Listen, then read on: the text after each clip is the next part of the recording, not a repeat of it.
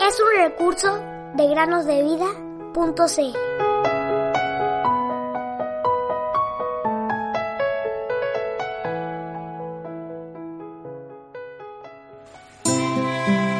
Miren cuán grande amor nos ha dado el Padre para que seamos llamados hijos de Dios. Primera Juan 10.1 Bienvenidos queridos amigos y amigas que nos escuchan en el podcast Cada día con Cristo. Espero que estén muy bien.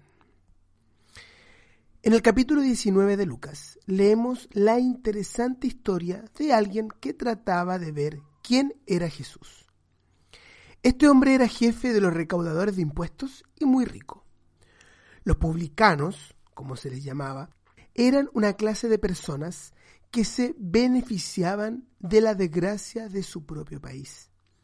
Pues Dios había permitido, debido al pecado del pueblo judío, que los romanos conquistaran su país, y los judíos tenían que pagar impuestos al emperador romano a causa de esto.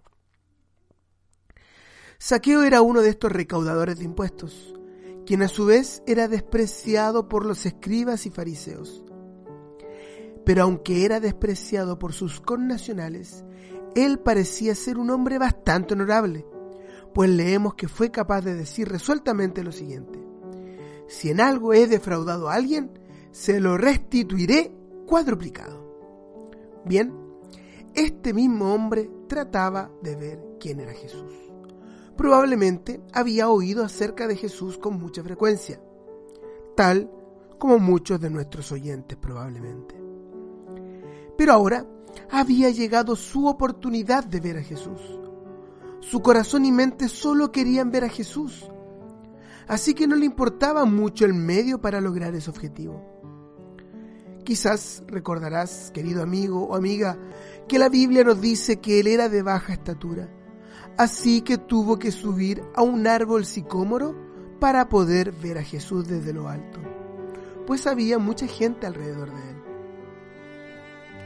Qué elegancia ver a un hombre rico subiendo a un árbol. Es normal ver a niños y niñas hacerlo, es parte de la niñez, ¿no les parece? Pero un hombre rico, qué extraño.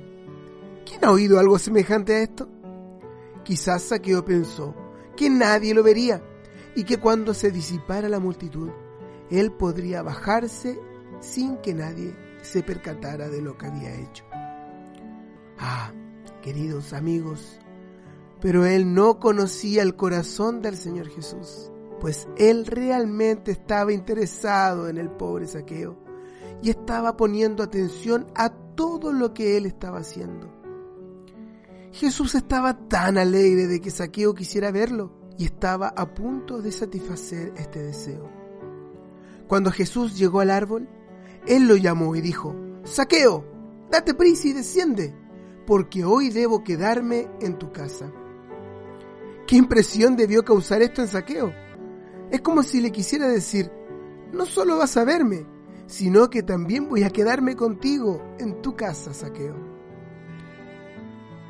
Lo siguiente que podemos escuchar, queridos amigos y amigas, son las palabras dulces del Señor cuando llegó a la casa de este publicano. Él dijo así, hoy ha venido la salvación a esta casa.